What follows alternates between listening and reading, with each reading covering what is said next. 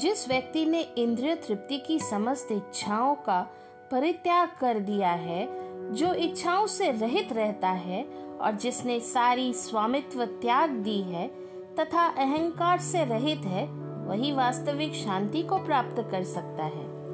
So, the most tough thing to attain in this world is peace. How does one attain peace? Numerous things or attributes we carry within ourselves, incorporated along with our character, are the ones that are to be dropped. Oh, so minor changes within ourselves. Bas, that's it. Wait for the big 8 with capital I. Kick out all that materialistic desires from within. Don't even think of relishing a tiny, whiny residue of it. Remember, that little desire nugget may turn you into an angry fireball. And that's definitely opposite of anything peaceful. Stop gushing and busting with praises for I, me and myself. It will most definitely lead to situations where you'll draw daggers against anyone and everyone, because you'll have to brave their daggers too. Let go of that 3-letter word that can actually start wars between countries over trivial matters like my country lakes are more filled than yours, my country grows more veggies than yours, my country people are smarter than yours. Yeah, that little big word, E-G-O, ego. Drop it, or better still, stab it to death. It's never done anyone any good. Hi, I'm Atashi. Someone realizing the fact that how peace is unreachably reachable. Why do I say so? Because is it that easy to decoil the serpents of desire, greed and ego from our characters? Hopefully some of you have begun realizing it too. Vihaya kaman yah sarvan.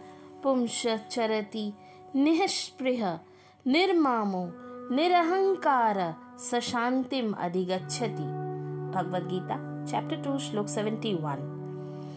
अब एक बात हमें यहाँ समझना चाहिए कि हम अपने भोग के लिए या अपने इंद्रिय तृप्ति के लिए जब भी कोई कैरेक्टर ट्रेट का इस्तेमाल करते हैं तो वह हमें इस मटेरियल जगत से बांध देता है।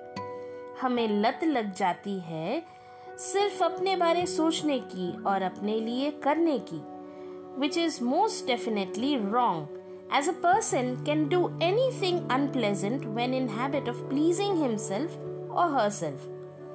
अर्जुन लड़ना नहीं चाहते थे क्योंकि उन्हें अपने रिश्तेदारों से युद्ध में लड़ना था, उन्हें मार डालना था.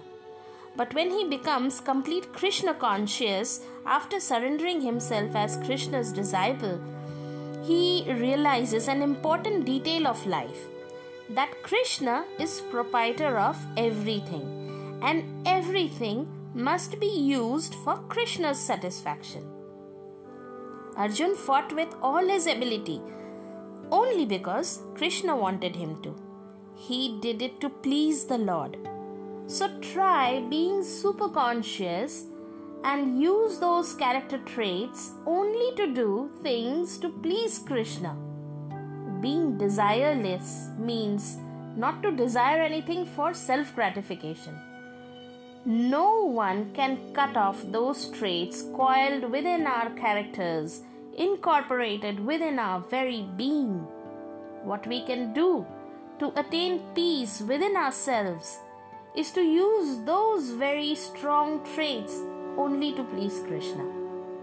जब लाइफ के हर दौराहे चौराहे और मोड़ पर आप कृष्ण भावनामृत होके चलेंगे तो कृष्ण स्वयं आपका हाथ पकड़ के सही दिशा ले जाएंगे. Being Krishna conscious means having Krishna reigning over your life for better forever. All we need to do is trust him and his intentions for us, like Arjun had done. So, to start doing it from this instant, shall we begin by doing as Gurudev Srila Prabhupada says or had said? Chant Hare Krishna and be happy.